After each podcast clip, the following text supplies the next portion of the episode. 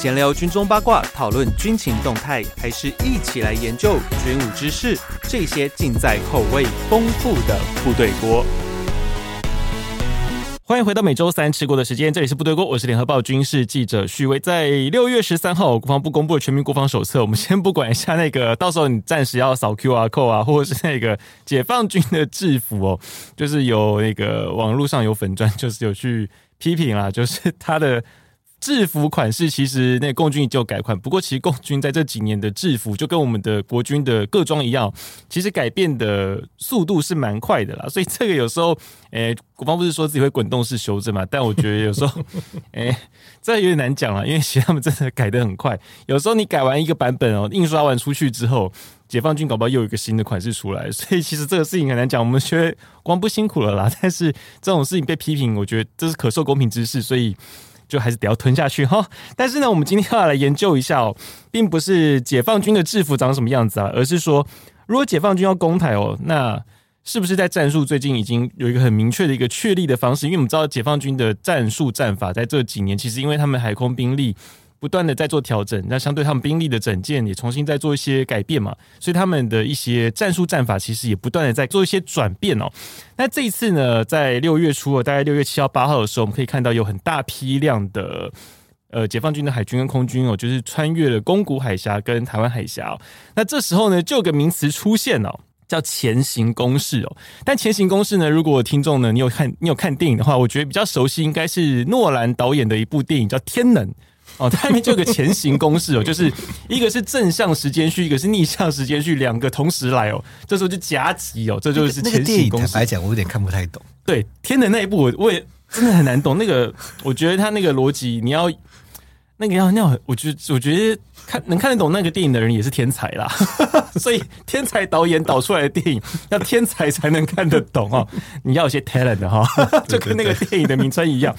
可是这个前行公式哦，它是其实就是左右夹击的意思啦，哦，就像是一个螃蟹的钳子一样，所以我们叫前行公式。我们今天就来讨论哦，这种前行公式对我们未来构成的威胁威胁是怎么样？是不是这已经是确立他们解放军未来如果如果要攻台的时候，他们就是会这样子干哦。那么今天呢，邀请到的来宾呢，是我的好朋友，就中华战略前瞻研究协会的研究员接种老师。呃，主持人好，各位听众大家好。其实就跟上一集林颖佑颖佑哥来一样，哎、欸，有人有兴趣的对战略方向有兴趣，欢迎报考淡江战略所。这是我永远帮你工商的一段。谢谢谢谢。但我们今天就接种老师，我们今天就来讲一下，就是像宫古海峡跟巴士海峡，其实。诶、欸，过去了。小时候我们在教科书里面，我们大家都会讲巴士海峡很重要，因为它就是你从呃亚洲这一边你要进出太平洋的一个很重要的一个水道啊，就跟我们台湾海峡一样，你要往北往北太北太平洋那边去，你就要经过台湾海峡一样。那在解放军最近的这种攻台计划了，就您的推测、您的判断里面，为什么你觉得在战争这个初期，他们就必须要遏制住这两块地方？啊，其实我们如果去看解放共军军官的一些住宿的话，嗯，其实早在几年之前，甚至是在军改，习近平二零一五年开始正式推动军事改革之前，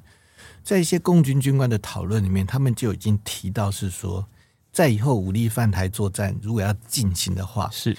那作战的重心会从大家传统的就是台湾海峡。嗯，他们会认为说，作战中心会从传统的传统观点中的台湾海峡应应该要逐渐移到台湾以东的西太平洋。是，那这个他们之所以做这样的主张，我个人的推测是这样：第一个，就是因为我们现在都晓得啊、呃，根据我们国军的防卫作战计划，当我们发现中国大陆在对岸出现一些异常的增厚，但显示说共军可能即将要呃武力犯台的时候。呃，这时候我们其实国军的就会做第一个动作，就叫战力保存。是。那如果各位对汉光演习的实兵演练如果有印象的话，其实通常实兵演练一开始就是做所谓的战力保存的。什么东西都往东边去了嘛？那在这战力保存当中，其中以海空军来讲，海军的话，它的军舰的主力会赶快从台湾以西的，比如说基隆、左营。马公，嗯，这些军港会紧急的离港，是，然后呢，到台湾东部所谓的呃苏博区去进行战力保存，嗯，那那个目的就是不希望是说，当中共的弹道飞弹或者巡弋飞弹，或者是他的海空军从中国大陆发动攻击的时候，我们的军舰还在港口里面就被瓮中捉鳖。所以海军要做这样一个动作，那空军呢也会做，就是从西部各主要机场会转场到花莲的佳山，还有台东的石子山这两个基地。是，因为这两个基地飞机降落之后，它其实有个联络道，就就直接连到中央山脉这个里面这个庞大的这个洞窟基地里面去。这个目的也是为了不让我们的战斗机。在台湾西岸的机场，在中共弹道飞弹的攻击当中，就以至于无法起降。那中共军或许就是看到是说，呃，当他要武力犯台的时候，国军的海空军会做这样一个战力保存。那战力保存的目的，当然就是希望等，就是说要等到当中共的登陆船团开始朝台湾前进的时候，这时候我们的海空军保留的兵力，这时候要去投入进行截击。去攻击他的登陆船团，那因此共军看到了这个问题，所以他们会开始要计划是说，呃，那为了确保他的登陆船团的安全，为了确保联联合登岛作战的时候能够成功的开辟海空的呃空海空的安全走廊。那势必要尽快的掌握台湾周边的制空跟制海权。嗯，那既然要掌握台湾周边的制空跟制海权，那要当然是要及早的捕捉跟歼灭国军海空军的主力。是，可是呢，可能在中共还没攻击之前，国军海空军的主力就已经到台湾东部的基地，来自于西太平洋了。嗯，所以对共军来讲，怎么样在武力犯台作战的一开始的阶段，就迅速捕捉到国军海空军的主力，并尽可能的接下来消灭。对他来讲，就是变成一个很重要的一个很重要的一个关键行动。我要很好奇一件事情是，像这种东部往就是战时的第一阶段，我们要进行所谓战力保存哦，就是要往东部疏散。这个战术战法大概已经用了多久了？应该存在了非常久，因为其实在应该是郝柏村先当总长的时候，郝总长的时候，因为你们看我们什么时候开始去挖 加山？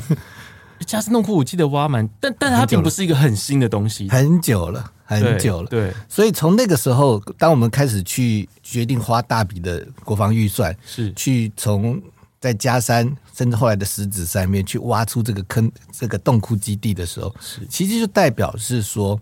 我们就已经注意到暂时战力保存的问题。嗯，是先挖加山，再挖加山，先挖加山。对，嗯嗯。所以说，其实我们考虑这个问题其实非常久了，其实非常久了。应该其实，在九五九六台飞弹危机之前，之前，我我印象中是这样的，但详细还要再查。但是已经非常久了。嗯。那在这之前，因为共军的海空军的兵力武力投射能力是不足啊，所以他们那时候我们可以这样做。所以他即便知道我们有这个计划。他想要进行实质的干扰，嗯，或者是在台湾东部去捕捉，是他其实是有困难的，嗯。可是随着这几年，他的不但海空军的兵战力快速的提升，嗯，在第一岛链之外去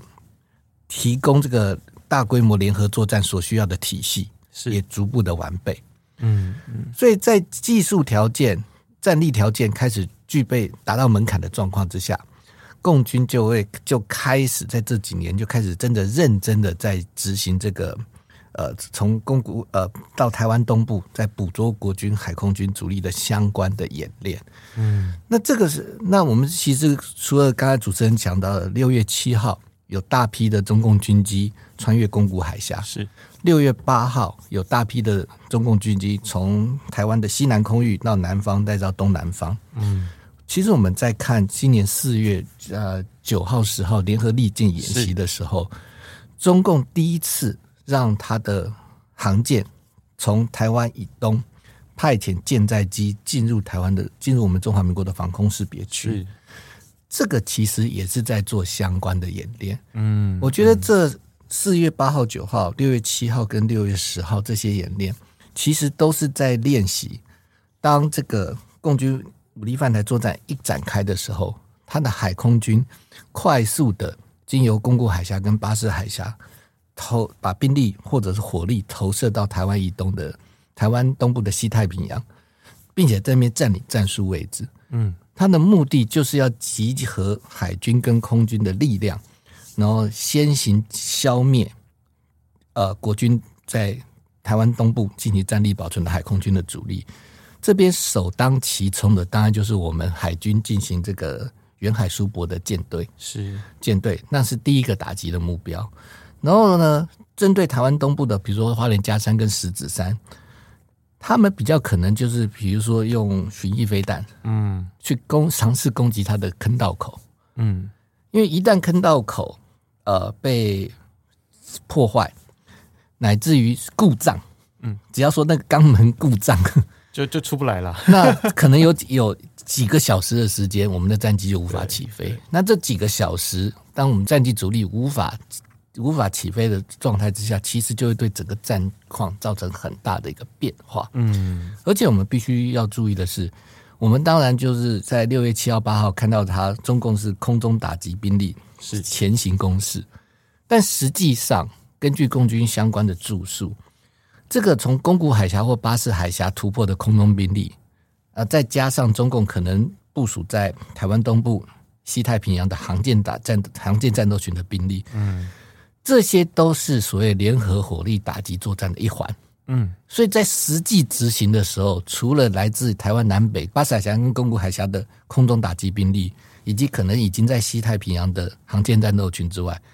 其实还有大家常常听到的中共的弹道飞弹，是。跟巡弋飞弹来自中国大陆的攻击，嗯，所以这整个是这才是构成所谓的完整的联合火力打击的作战的的全貌。是，那中共就是希望想要借由这个联合火力打击作战，在最短的时间内，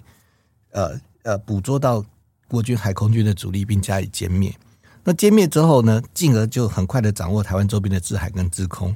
这个时候，他才有条件去开辟所谓联合登岛作战所需要的空中跟海上的安全走廊。嗯，尤其是中共的联合登岛作战，如果在转型成功之后，第一波攻击兵力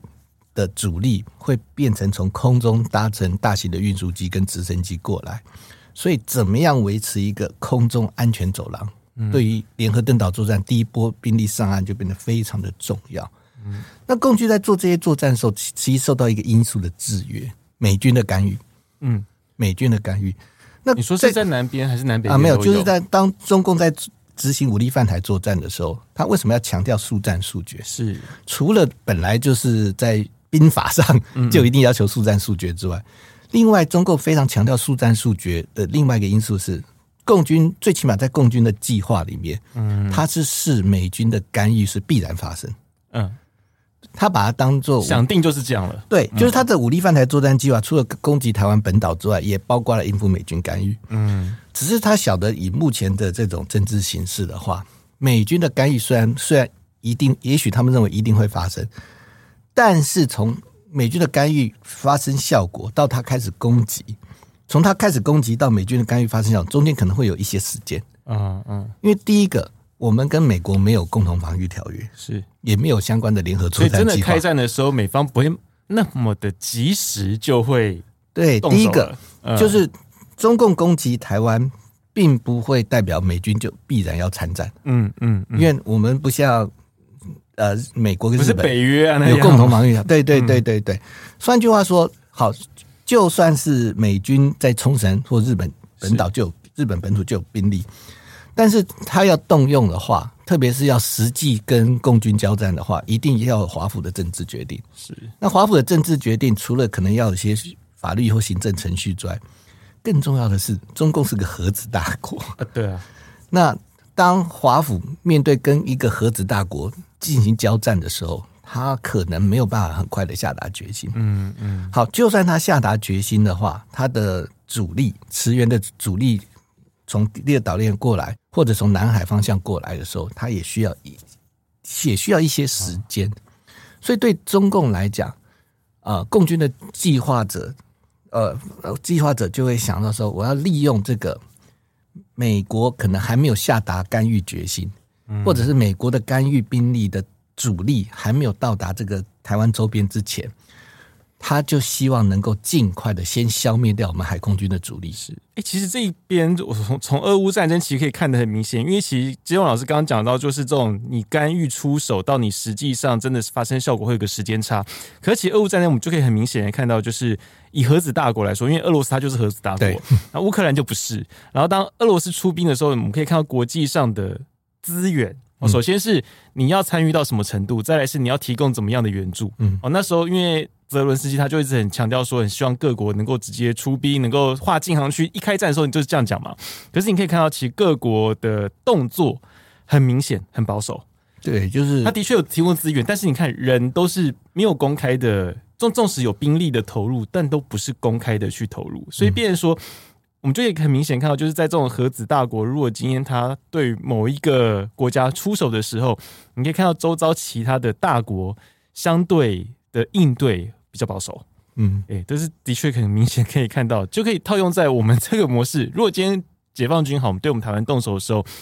我们在想，哎，美国什么时候会动手？他的干预程度会到什么程度？那的确，他们要去思考的东西就不是很单纯的说哦，就是台湾有事啊，谁有事？中共不是格瑞纳达，不是伊拉克。对对对，他他不是 是有核子武器，对他不是随便一下就可以把他元首给斩首掉的那种地方。所以，变成说他们要思考的东西很多。可是，像我刚刚还有一个疑惑，就是说，像解放军，你看说哦，好，他如果今天今天要攻台，他要做前行攻势，他要。经过宫古海峡跟巴士海峡，可是这两个地方其实美美国最近的动作也很多，对，像包含巴士海峡，因为菲律宾，嗯，美军最近就在讨论，就是在菲律宾重新驻军的问题，嗯，那另外一个宫古海峡，那不用说了，就不用讲，日本这几年都在强化。对，那不但有远程雷达，还会放反舰飞弹。对，都反舰飞弹都放在 都放在石垣岛上面去了。所以我想说，哎、嗯，可是对于日本和菲律宾现在对于这两个海峡动作这么多，可是解放军他们要怎么样去确保说，哎，如果他们真的要做前行攻势的时候，他们是不会被这两个国家被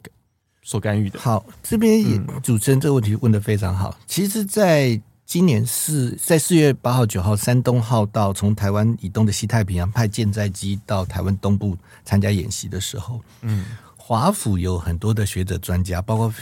非常有些我非常尊敬，其实非常有名的一位一位大师，是。他其实就讲过，是说他觉得不用太担心，嗯，他认为在战时呢。中共的海空军不可能顺利的突破宫古跟巴士海峡，因为如同主持人刚刚讲的，特别在宫古海峡有美国跟日本看着。好，他就说，然后紧接着他就说，那就算是中国航舰战斗机真的成功了，到了台湾以东西太平洋，面对美军的轰炸机、航舰打击群，乃至于核子动力潜舰，他也没有，他也不可能存活。所以他认为这个是个假议题。嗯，听起来有道理。没有错，就是美国跟日本在第一岛链跟第二岛链中间，在未来几年，如果他们联手的话，是应该还是有办法去在第一岛链跟第二岛链的中间，西太平洋去压去击破共军的舰队。嗯，但我们必须要注意一点，武力犯台作战，攻击方是中共，是，所以战争什么时候开打，取决于中共啊，谁先开枪的那一点是第一集这个问题。那好。哦，那中共有没有可能在正式开始动手之前，就是他的飞弹发射之前，嗯，弹道飞弹大量离地之前，我就先派我的海空军，甚至于航舰战斗群，从宫古跟巴士海峡穿越？嗯，请问这个时候中华民国国军可以动手吗？这可以先动手吗？这时候牵涉到美国人最爱讲的一句话，叫自由航行权吗？这边就会对，这边就会深入了。第一个，当共军还没有对我们发动实质攻击的时候，我们的海空军有可能在巴士海峡去拦阻他吗？不可能啊！好，光连美军都不可能。如果连我们都投鼠忌器了，嗯，美国有什么理由阻止他们通过巴士跟宫古？嗯，那日本在宫古海峡有反舰飞弹，日本有什么理由去发射反舰飞弹？是因为开战与否？取决于中共的行动，嗯，所以中共大可在他弹道飞弹大量离地之前，就把海空军的兵力乃至于航舰战斗军经由宫古跟，所以说开始做穿越宫古跟巴士海峡的动作。等他穿越之后，弹道飞弹在离地，有没有可能？有没有这种可能？嗯。另外，我们还要注意一点，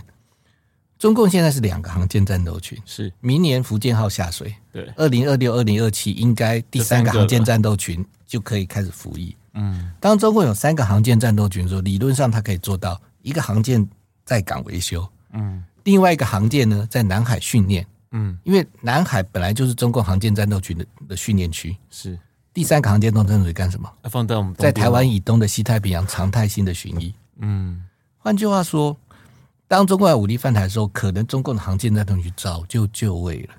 嗯，早就就位。那这个时候，他的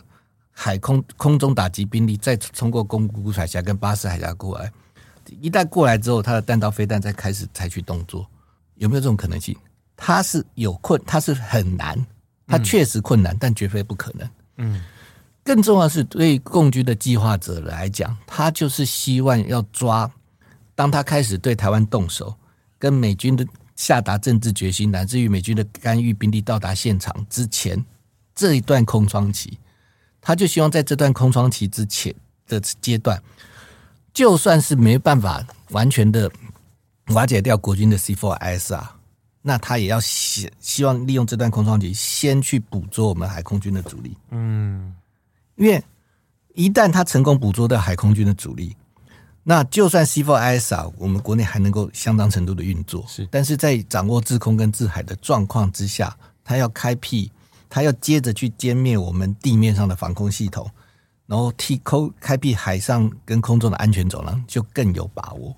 嗯，那他的一切的目的就是希望让联合登岛作战可以尽快展开，最好在美国华府下达干预决心之前，他的第一波兵力就已经上岛了。嗯，因为中共的。计划者或多少认为是说，如果他的第一波兵力已经上岛，并取得一定的战果，这个时候如果华府要恢复情势的话，就不能够只靠海空军哦，就可能必须要把相当数量的地面部队送到台湾，嗯，才能够恢复情势。那这边就会产生一个，第一个，他的海空军必须要更早的进入台湾周边，嗯。嗯，那坦白讲，当他进入第一岛链附近的话，面对就可能遭到中共的饱和攻击。嗯，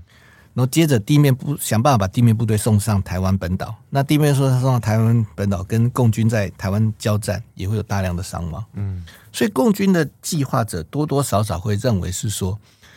如果当美军的干预发生效果之前，他的第一波地面部部队就已经上登上台湾本岛，并且获得了若干的达到了若干的目标。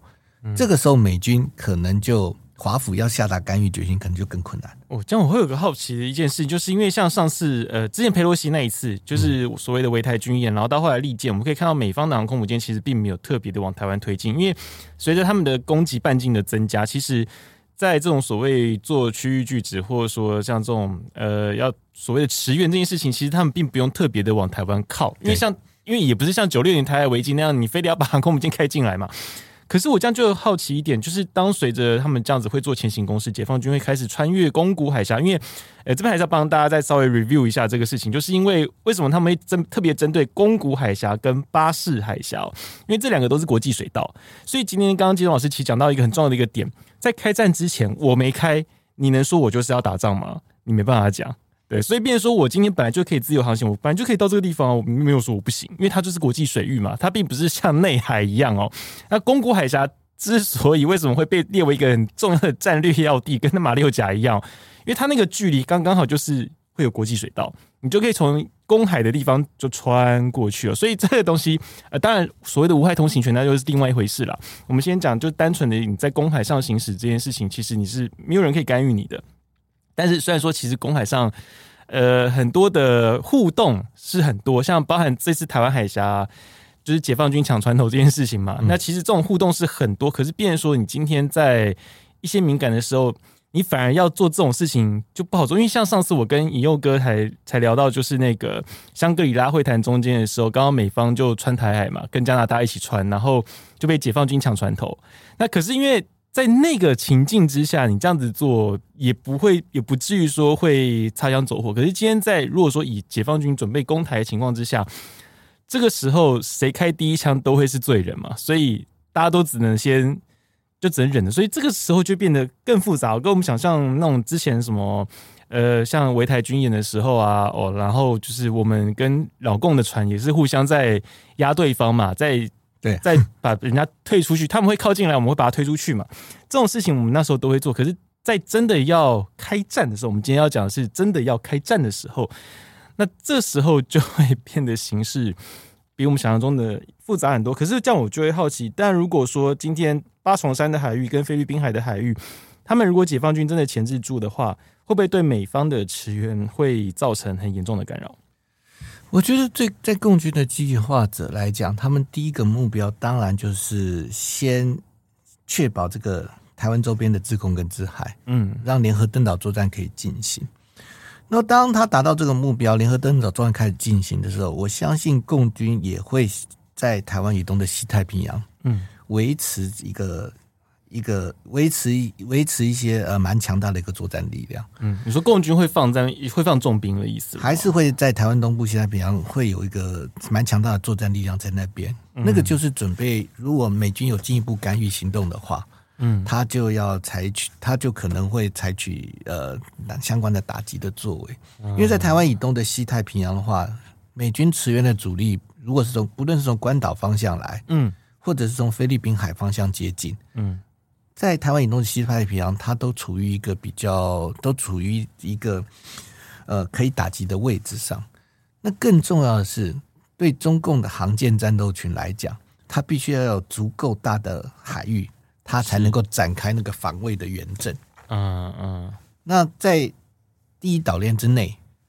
除了南海之外，不太可能有这样的一个条件。嗯，没有那空间哦。对，所以。对于中共来讲，他要他如果要让他航舰战斗群发挥最大的功效的话，他一定要在台湾以东的西太平洋，嗯，才能够展开。展开之后，他才能够形成近程、中程、远程的部署。嗯，那这样子呢，他就更能够比较有条件去应付来自美国海空军的攻击。嗯嗯。然后呢，在而且在那个海域上，其实目前中共的山东号跟辽宁号，我个人认为。它比较适合的还是担任舰队防空，嗯，因为它的第一个，它的战斗机数量没有没有那么多，对啊，飞机少，呃，山东号大概二十四，对，呃，不，辽宁二十四，山东也许不超过三十二，是，然后又没有，又然后预警机又是直升机，对，那在这种状况下，然后又滑跳起飞，然后没有弹射器，所以它的战斗机起飞的时候没办法全装载，是，所以作战半径也有限，对，所以其实它的航舰，它的战舰载机要从事远程打击任务的时候，没有那么强，嗯，所以比较可能方式，它这个舰载机其实担任是舰队防空，嗯，就是保育这个呃呃所谓的远程防御，嗯，远程长距离打击的任务应该是由零五五来执行，是。零五五上面就靠它的垂发就好了，啊、呃，它因为它有长程反舰飞弹超过四百公里，是。搞不好还有 以后还有那个高超音速的那个，嗯。另外还有就是巡弋飞弹，长剑十，也许据说射程超过千公里。嗯，所以远程打击应该是由零五五来执行。嗯、所以为什么在这一次在四月九十号，哦、对零五五九号十号这个利联合利剑演习的，应该四月十号之后，延安号零五五就加入了，是就加入。他们的加入其实象征性就是说，它可以从台湾东部，因为当时呃。山东号航舰战斗群的位置是在宫古岛大概南方两百三十公里到两百九十公里中间绕来绕去，嗯，那个位置离台湾其实超过四百公里，也许接近五百公里。那换句话说，它当时的位置基本上就处于是说，它让山东号可以在它远程防御部署大概四百公里的范围之内，嗯，然后离台湾呢，呃，离台湾也超过四百公里，嗯。换句话说，山东号是把自己处于一个相对比较安全的位置，是。然后呢，用它的舰，它是发，它是起飞的舰载机到台湾东部。但是，我觉得我个人更关切的是，延安号当时也在那个时间点加入航舰战斗群。嗯，其实它象征的就是，它也许不用派它的舰载机冒险进入台湾周边，它其实用它的长剑式巡弋飞弹去尝试攻击。加山、石子山的坑道口是，或者用他的鹰击长城反舰飞弹去攻击在台湾东边进行战力保存的国军的舰队。嗯嗯，其实我觉得最大的呃最大的意义在这里。其实真正重点是在零五那一艘嘛，对，反而不是山东号，因为从宫古岛那个南方大概两百三十公里、两百九那个位置，我们的海军如果要进行反舰作战的话，嗯，我们的雄山大概不超过三百五十公里，嗯，所以基本上够不着，够不到。但是它的鹰击飞弹理论上可以打得到，得理论上可以打得到。好，那这个时候我们当然可以用 F 十六带这个 Slam ER，Slam ER 应该还没运到，还没运到啊。哎，但是同意书都还没好，我们假设算有好了。嗯，F 十六带 Slam ER，Slam ER 最大射程两百七十公里，嗯，但是是最大射程，在实战的状况之下，它一定会在更靠近航舰的时候才会发射，是。因为它飞过着，它一开始应该是先低空，嗯，然后要发射的时候再拉高，是，所以在这种状况之下，它不太可能在最大射程的地方发动攻击。嗯嗯、但不管怎么样，这就代表说，我们的 F 十六要执行这个攻击任务的时候，必须冒险深入到航舰战斗群的远程防御范围内。嗯，那目前山东号跟辽宁号。因为受制于舰载机跟预警机，它的远程防御范围大概是四百公里。嗯，那不管怎么样，就代表我们的 F 十六必须要深入它的远程防御范围达一定的距离。嗯，这其实对我们执行任务的军机当然是有相当的有个威胁，蛮、嗯、有风险的，蛮有风险的。那而且你对上的是人家是重型，如果说是对上那个歼十五的话，那是重型战机啊。嗯，就就是说它。对于这个执行任务的军机来讲，我们的战机来讲，它的威胁性当然就非常的大。嗯，然后我们的潜舰，当然这两艘荷兰的潜舰经过战斗系统性能提升之后，可以发射潜射鱼叉飞弹。可是那个我据我了解，射程也不超过一百五十公里啊，这么短，啊潜射鱼叉的 已经不错了啦。我印象中是这样，断腿吗？我印象中是这样，我印象中这样。好，就算它两百公里好了，也是比斯内伊亚短了。对啊，对，也是没事。那更重要的是，它的中共的航舰战区远程防御范围，除了舰载机之外，嗯，理论上水下可能会有核，一定有潜舰，核子动力攻击潜舰。所以我们的潜舰要进入这个深，也要深入它的整个远程防御范围之内，才能够发动攻击。嗯，所以一旦它在西太平洋展开的话，其实靠国军的力量要去进行反制。坦白讲，并不像我们黄曙光前总长讲的那么轻松。这时候就要听到这一段了，因为讲到浅见国造这件事情，因为像宫古海峡跟巴士海峡，它都是一个呃地形稍微复杂的地方，它不像我们台湾海峡就是一个浅滩嘛。嗯，那相对其实对于浅见的作战，它蛮不利的。那可是像宫古跟巴士海峡，相对因为它刚好又接太平洋是海沟那个地方。呃，对于浅见来说是比较好的一个地点，但是，诶，目前啊，我们虽然说浅舰国造的浅舰九月虽然说要下水哦，但是它实际上的战力其实对于我们现在来说还是个谜。但这两条水道，如果我们有自己的潜舰的话，数量增加了，就不是现在的那两条而已哦。诶，会不会有帮助？您觉得？我个人觉得会有，因为、嗯、第一个，我们如果真的要去拦截它的航舰战斗群的话，嗯。最好当然还是在宫古海峡跟巴士海峡突破的阶段，嗯，因为它没办法展开，是。没有办法展开，或者是像黄前总黄黄爽前总讲的是去攻击他后续的补给舰，嗯，那在巴士海峡跟宫古海峡还是个比较和比较理想的位置，是。那这边浅舰的好处就是，呃，巴宫古海峡跟巴士海峡其实有一些可以适合作为潜舰的伏击区，嗯。所以，当我们的潜舰数量多的时候，理论上我们就可以长时间的有潜舰在那个伏击区附近巡弋。嗯，当有状况的时候，潜舰进入伏击区，开始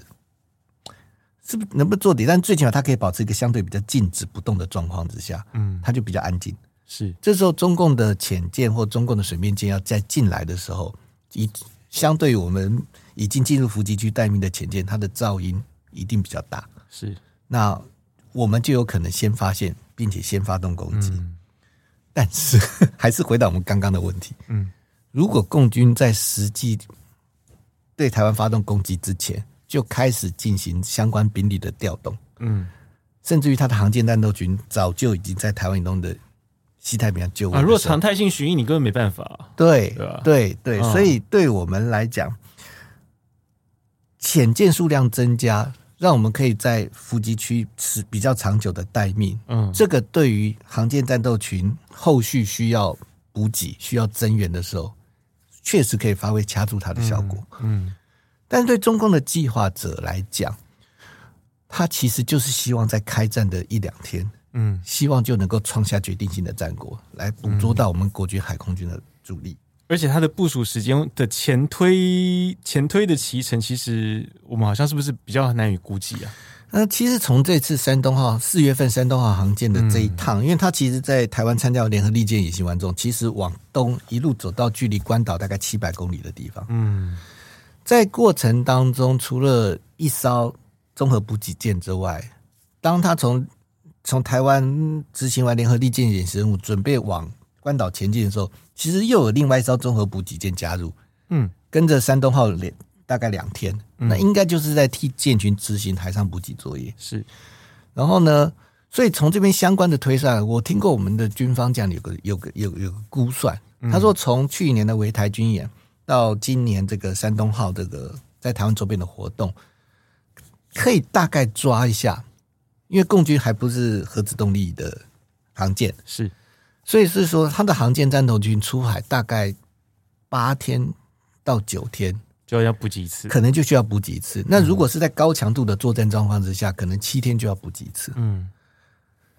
那所以是说，我们的潜舰如果能够在宫古跟巴士海峡就位，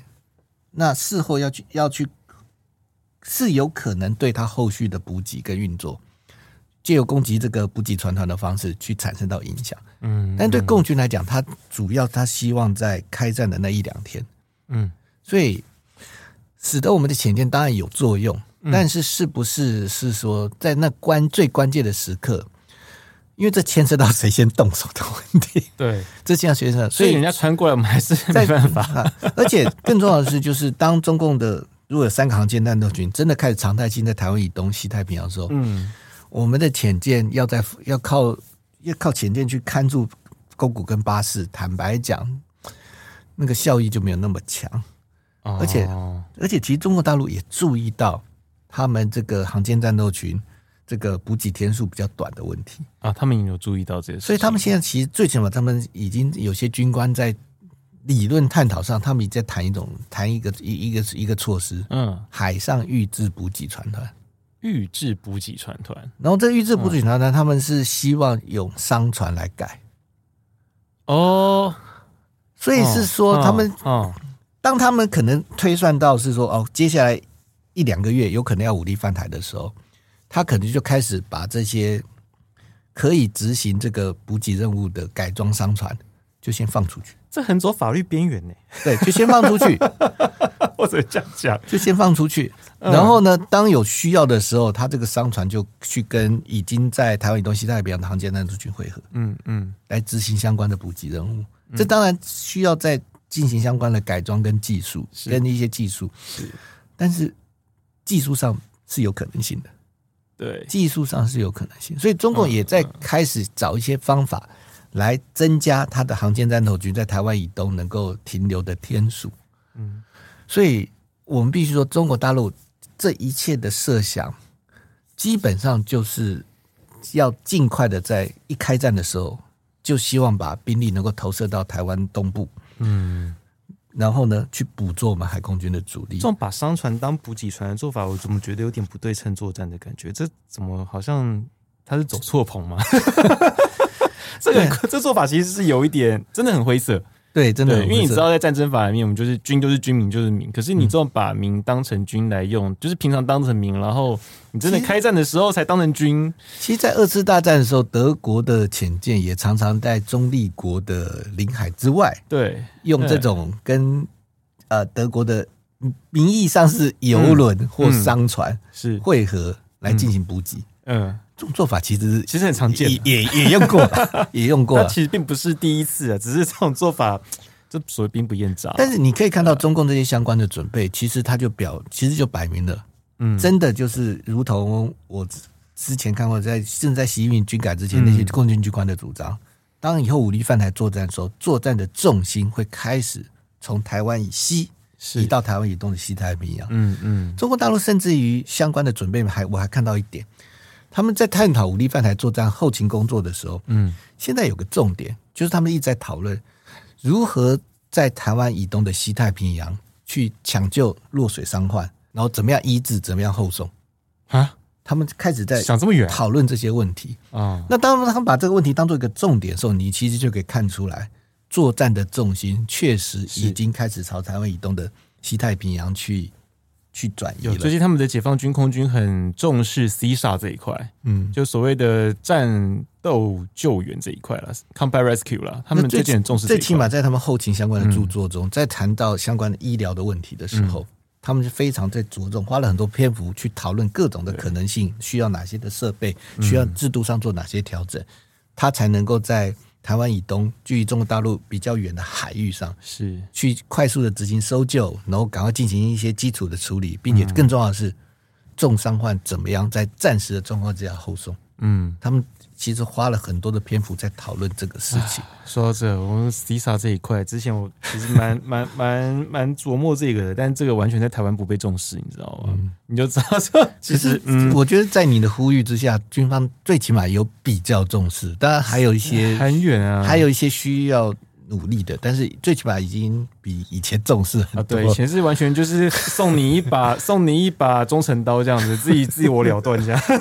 以前这样子，可是最后我们就要讨论一下，因为像刚刚那个建宏哥你有讲，就是我们的那个反舰飞弹的射程不足，因为其包含上岸之鱼叉，岸之鱼叉一百八十四公里而已啊，其实也很短，你根本打不到航空母舰。嗯，像比如说，嗯，当中国的战机如果从巴士海峡突破，是。那我们的防空飞弹也许还够得着。嗯，但从宫古海峡突破，我们的防空飞弹就真的因为那根本就是日本的地方，我们根本碰不到啊。对啊，所以变说像水面战力啦，我们水面部分是不是我们要有更长程的一个飞弹，而且或者说是像空军一样，因为以以往我们都是像做战力保存，是不是我们现在变成说这样子？呃，一开战往东边先藏飞机这种战术的想定，我们是不是必须要因应解放军他们现在开始战术战法的改变，我们也要做一些。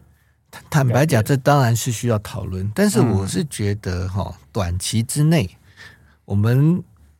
呃要增加反制能力，其实就其实我记得就主持人之前有提过的 AGM 一五八 C，嗯，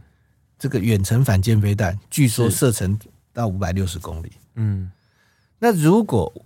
我们应该赶快跟美方去争取，呃，希望美方。尽可以提早同意出售的 AGM 一五八 C 给我们，因为 F 十六带 AGM 一五八 C 射程五百多公里的话，理论上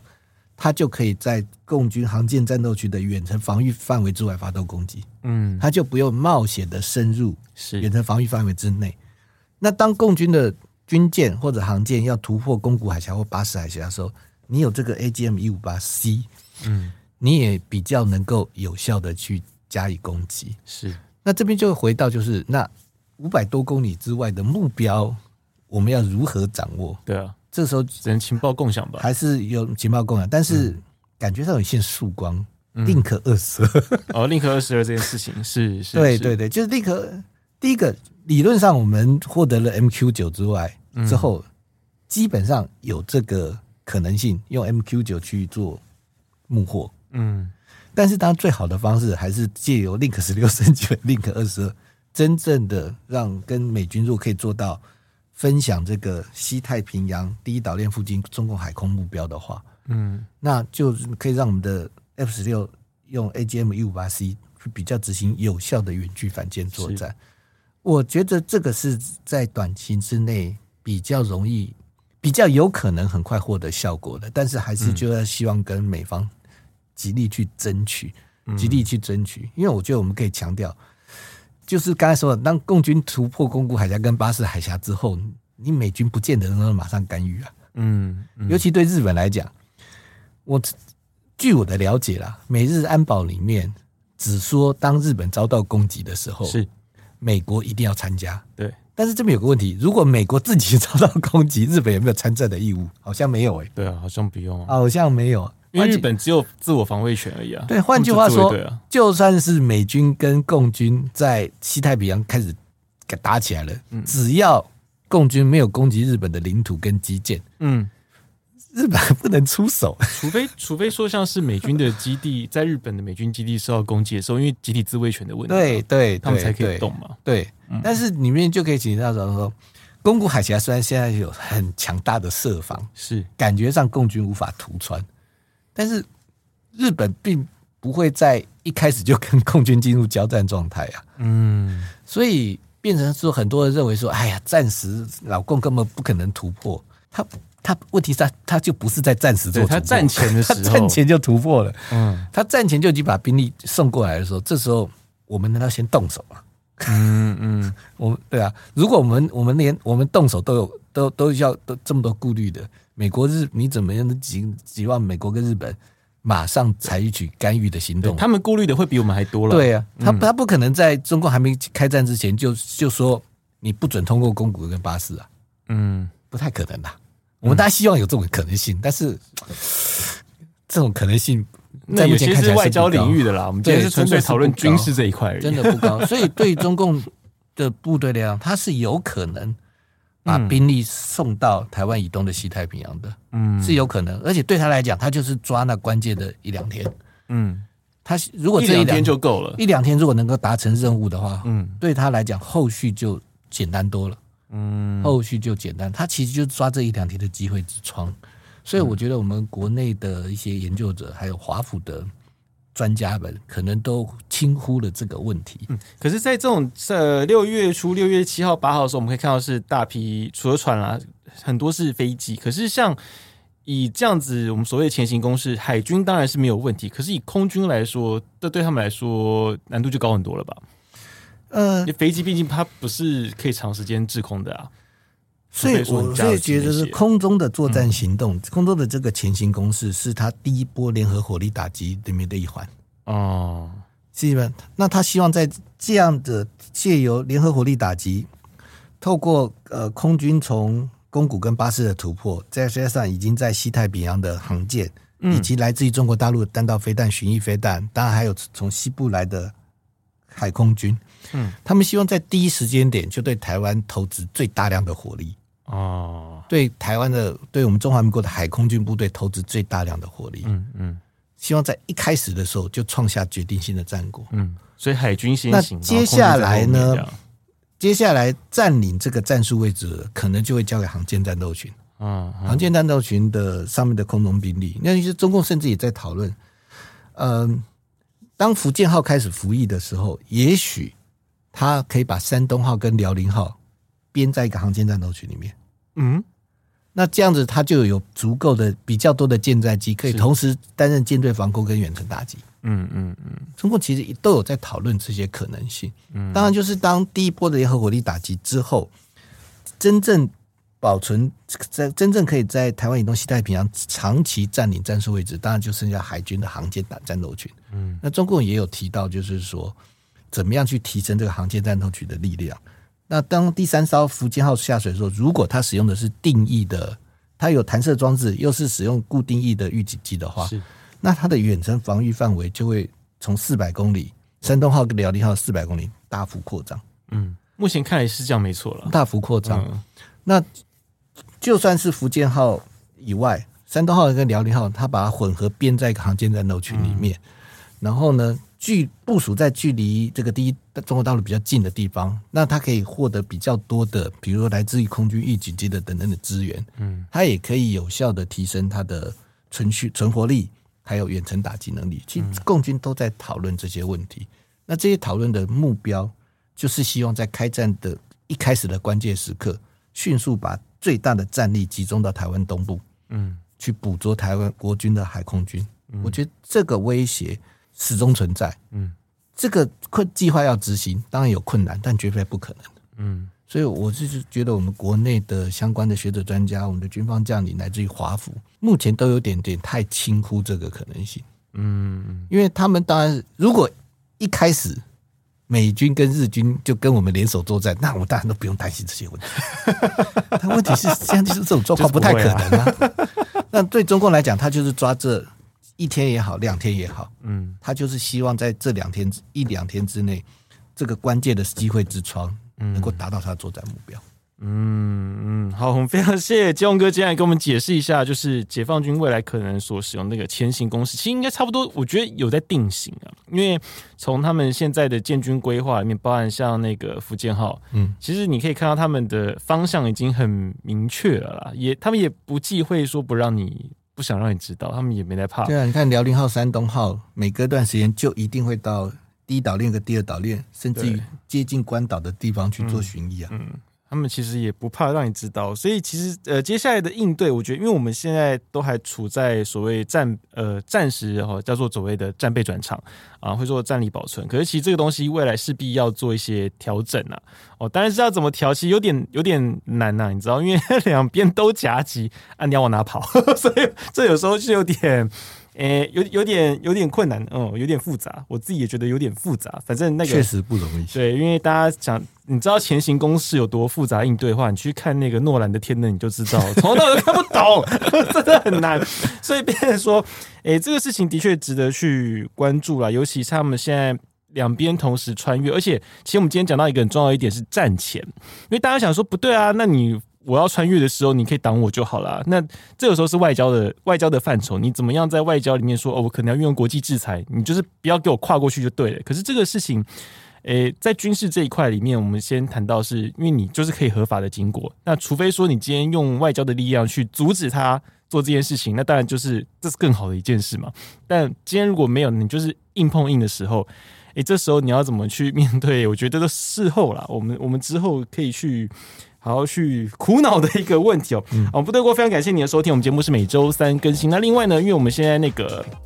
我们这个节目其实有分屏出来，就是如果你在 iTune 上面，你可以直接搜寻“部队锅”，可以可以单一的看到频道，可以直接做订阅。欢迎大家可以继续的订阅，也请追一中分享，还有大大们上个五星的好评。那大一样了，老样子，我还在再工上一下。那个大家今天如果听不懂没关系，可以来担当战战略所上课。谢谢主持人，谢谢主持人。那我们下周三见哦，拜拜。好，主持人，呃，各位观众再见。